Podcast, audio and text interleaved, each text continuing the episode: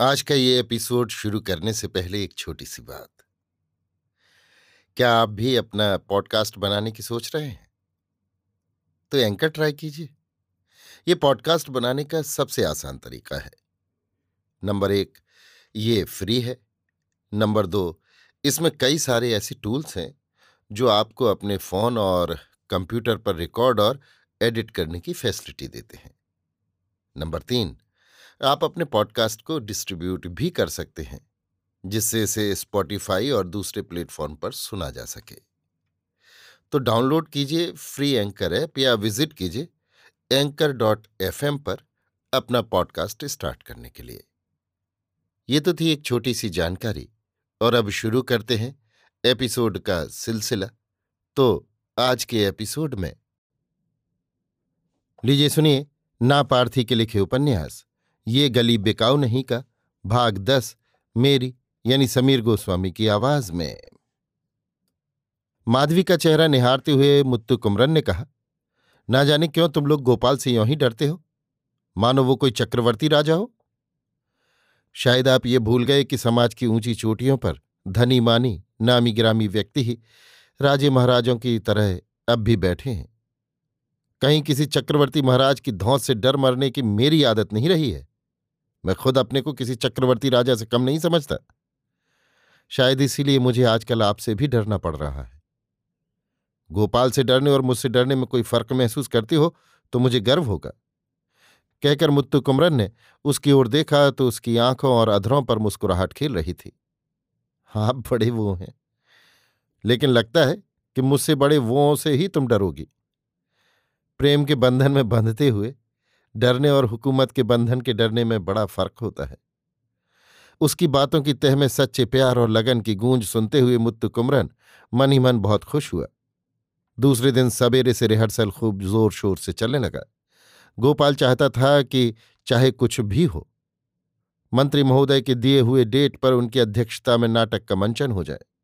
नियत दिन के बहुत पहले ही रिहर्सल पूरा कर नाटक को पक्का रूप देने के प्रयत्न होने लगे। पार्श्व गायक गायिकाओं द्वारा गीतों का गोपाल ने प्री रिकॉर्ड करवा लिया। फिल्मी जगत के एक संगीत निर्देशक ने गीतों की धुनें बनाकर बड़ा दिलकश अंदाज पैदा किया था।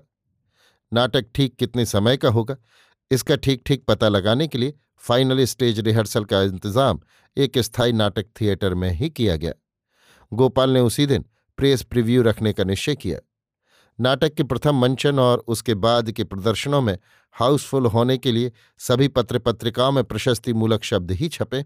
गोपाल ने इसकी भी पूरी व्यवस्था कर रखी थी।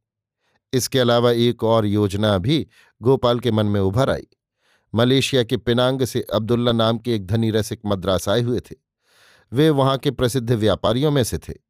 उनका एक पेशा ये भी था कि भारत की नाटक मंडलियों को अनुबंध द्वारा मलाया ले जाते और जगह जगह नाटक का मंचन कर पैसे बनाते और बनवाते। गोपाल नाटक मंडली के प्रथम नाटक, प्रेम एक नर्तकी का, जिसका प्रथम मंचन मंत्री महोदय की अध्यक्षता में होना था। उसी दिन पिनांग के अब्दुल्ला को नाटक में बुलाने का भी निर्णय हुआ। ये आशा की गई कि नाटक देखने के बाद वो गोपाल और गोपाल की नाटक मंडली को इस नाटक के मंचन हेतु कम से कम एक महीने के लिए मलाया सिंगापुर में अनुबंध पर बुलाएँगे। अतः नाटक मंडली वालों की ये कोशिश रही कि नाटक पूरी तरह सफल हो, ताकि अब्दुल्ला भी इस अनुबंध के लिए बाध्य हों।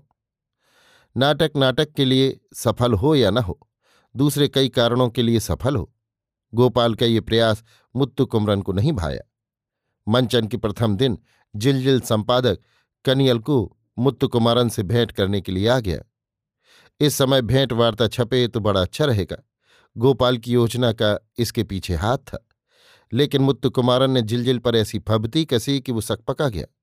उसके हर सवाल का जवाब टेढ़ा मेढ़ा ही मिला। उसके प्रति मुत्तु कुमारन का कोई आदर भाव नहीं रहा। मैंने कितने ही बड़े बड़े लोगों से भेंट की है। Thyagaraja Bhagavathar, P U Chinnappa, T R Rajakumari, सबको मैं अच्छी तरह जानता हूँ। लेकिन मैं उतना बड़ा आदमी नहीं। हमारे जिलजिल में आपकी एक भेंट वार्ता छप जाए तो आप अपने आप बड़े हो जाएँगे। तो कहिए कि बड़े आदमी बनाने का काम आप बहुत दिनों से कर रहे हैं। हमारी जिलजिल की ये नियामत है। हाँ जिलजिल भी तो एक नियामत है। अच्छा छोड़िए उन बातों को। अब हम काम की बात करेंगे।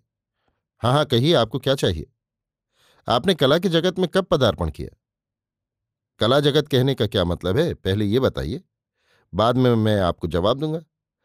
मेरा जाना माना जगत एक ही है। उसमें भूख, प्यास, अमीरी, गरीबी तोष रोष सुख, दुख, शोक, संताप सब सम्मिलित है। आप तो किसी दूसरी दुनिया की बात कर रहे हैं? आप ये क्या कह रहे हैं? कला की ही दुनिया में तो आप, मैं और गोपाल साहब रहते हैं। वो कैसे? आप और मैं मिलकर जिस किसी दुनिया में रह सकते हैं, वैसी कोई दुनिया रह ही नहीं सकती। हजी साहब, हम दोनों इस तरह बोलते रहें तो भेंटवार्ता की एक पंक्ति भी नहीं लिखी जा सकती। चिंता मत कीजिए, आपको जो चाहिए, पूछिए, बता देता हूँ। वो तो मैंने पूछ ही लिया। आप ही ने अब तक कोई उत्तर नहीं दिया। नहीं तो मैं एक काम करता हूँ, एक ऐसी भेंटवार्ता लिखकर लाता हूँ, जिसमें आप जवाब देते हैं और मैं सवाल करता हूँ। सवाल जवाब मैं फिट कर लूँगा। उसमें आप अपना दस्तखत भर कर दीजिएगा, बस। पढ़कर दस्तखत करूँ या बिना पढ़े ही कर दूँ? आपकी मर्ज़ी, पढ़ना चाहें तो पढ़कर कीजिए। मुत्तु कुमारन को यह सुनकर बड़ा गुस्सा आया, लेकिन जिल जिल जैसे चापलूस को एक आदमी मानकर, उस पर अपना क्रोध उतारने के विचार तक को वो मन में नहीं लाना चाहता था, पर जिल जिल का मुँह खुलवाकर गप्पे लड़ाने की इच्छा ज़ोर मार रही थी। उसके पहले सवाल के जवाब में अपनी जन्मतिथि, कुटुंब की गरिमा, मदरई की बायस कंपनी की नौकरी आदि का विवरण दिया और अगले सवाल की उससे प्रतीक्षा की।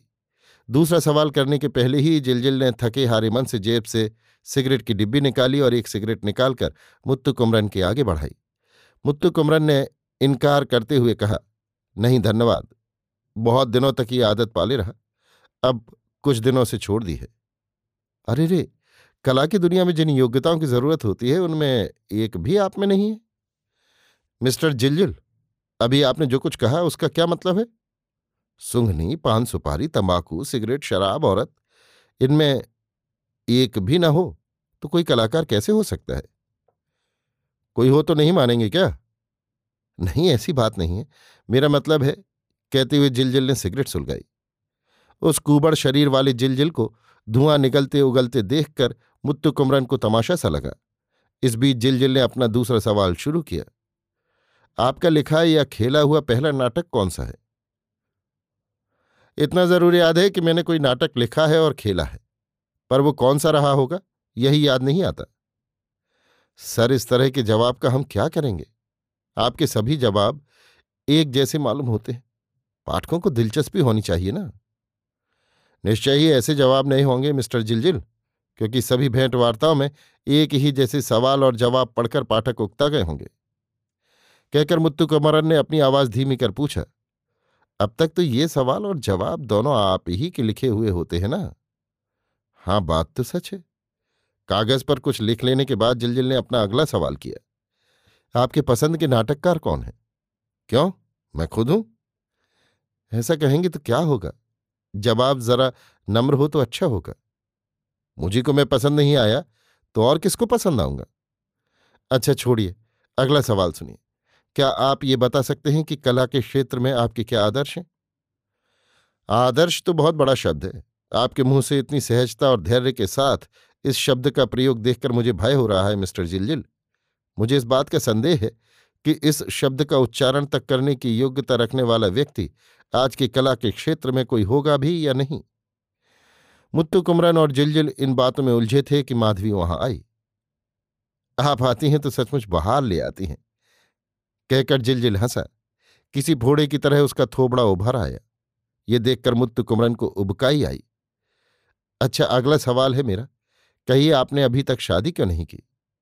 किसी मर्द से इस तरह के सवाल पूछने और जवाब छापने से आप किसी भी तरह पाठकों को बाँध नहीं सकते, मिस्टर जिलजिल। परवाह नहीं, आप जवाब दीजिए। जवाब दूँ? हाँ दीजिए। इनकी तरह, माधवी की ओर इशारा कर मुत्तु कुमरन बोला, कोई बाहर आए तो शादी करने का विचार है? ऐसा ही लिख लूँ। ऐसा ही का क्या मायने? माधवी जैसी सर्वांग सुंदरी मिले तो शादी करूँगा। नाटक मुत्तु कुमरन की ये प्रतिज्ञा है। लिख लूँ? ये इच्छा मात्र है। इच्छा और प्रतिज्ञा अलग अलग है। इसे प्रतिज्ञा कहना गलत है।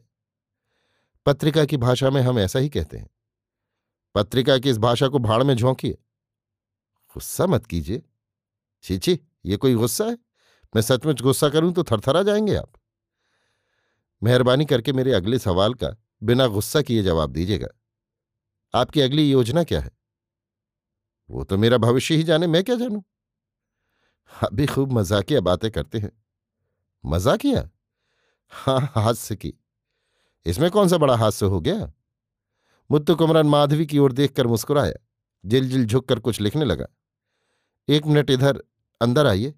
माधवी ने मुत्तु कुमरन को आउट हाउस के बरामदे से अंदर बुलाया तो वो उसके साथ अंदर चला गया। इस आदमी के सामने ऐसी बातें क्यों की? कैसी बात? इनकी तरह कोई बाहर आए तो शादी करने का विचार है? तो कहो कि तुम्हारे ख्याल से मुझे ये कहना चाहिए कि शादी करूँ तो मैं इसी से शादी करूँगा? तो गलती माफ़ कर दो। मेरे कहने का मतलब वो नहीं। तो फिर क्या?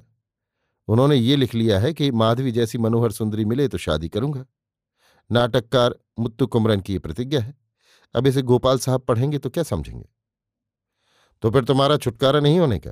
तुम्हें गोपाल का डर लग रहा है? डर किस बात का? आप मेरी बात समझते नहीं। समझता खूब हूँ। शेरों से डरने वाली हिरनियाँ मुझे पसंद नहीं। मुझे डराने वाला शेर और कहीं नहीं, इधर है।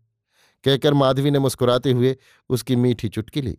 बदले में मुत्तु कुमरन भी मुस्कुराया। पर उसे इस बात का पता था कि वो मन ही मन गोपाल से डर रही है। इसका फ़ायदा उठाकर वो हद से ज़्यादा उसका इम्तहान लेना या डराना नहीं चाहता था। इसलिए हंसकर रह गया। माधवी भी उसके गांधीर्य के सामने अपने को डरपोक साबित करना नहीं चाहती थी। उसने अपनी बेबसी को हंसकर टाल दिया। जिल ने और कुछ बेतुके और उबाऊ सवाल किए। मुँह तोड़ जवाब पाए और अपनी भेंटवार्ता पूरी कर चल पड़ा। उस रात को नारद गान सभा के मंच पर स्टेज रिहर्सल हुआ, जो बड़ा सफल रहा। रात के ग्यारह बज गए। नाटक आठ बजे शुरू हुआ और ठीक ग्यारह बजे खत्म हुआ। नाटक तीन घंटे का ही रहे या ढाई घंटे का बनाया जाए। गोपाल ने मुत्तु कुमरन माधवी और अन्य कुछ मित्रों से सलाह मशविरा किया। जो लोग तीन या साढ़े तीन घंटे बैठकर सिनेमा देखते हैं, वे अच्छे सुरुचिपूर्ण नाटक देखने में आना कानी नहीं करेंगे। किसी भी दृश्य को काटना नहीं चाहिए, नाटक जैसे का तैसा रहे। कहीं कैची चली तो वो अपना प्रभाव खोकर हल्का फुल्का हो जाएगा। मुत्तु कुमरन अपनी बात पर अड़ा रहा तो गोपाल को लाचार होकर चुप हो जाना पड़ा। दूसरे दिन शाम को मंत्री महोदय की अध्यक्षता में नाटक का मंचन होना था।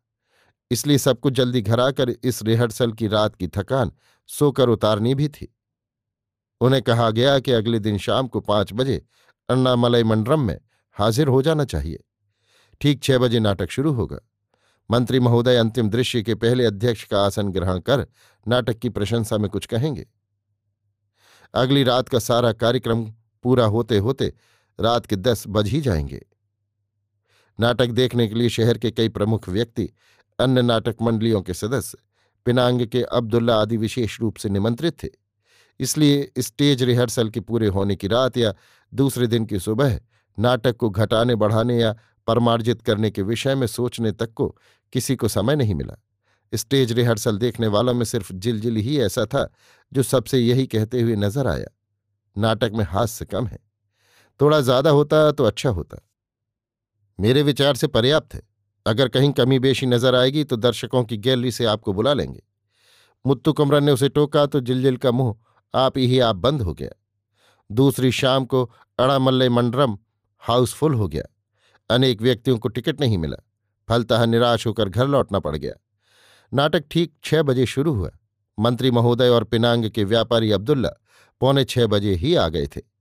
हर दृश्य में संवाद, अभिनय और गीत प्रस्तुति के लिए तालियाँ बजती रहीं। मध्यांतर में पिनांग के व्यापारी अब्दुल्ला ने ग्रीन रूम जाकर गोपाल से कहा, जनवरी में तमिलों का त्यौहार है।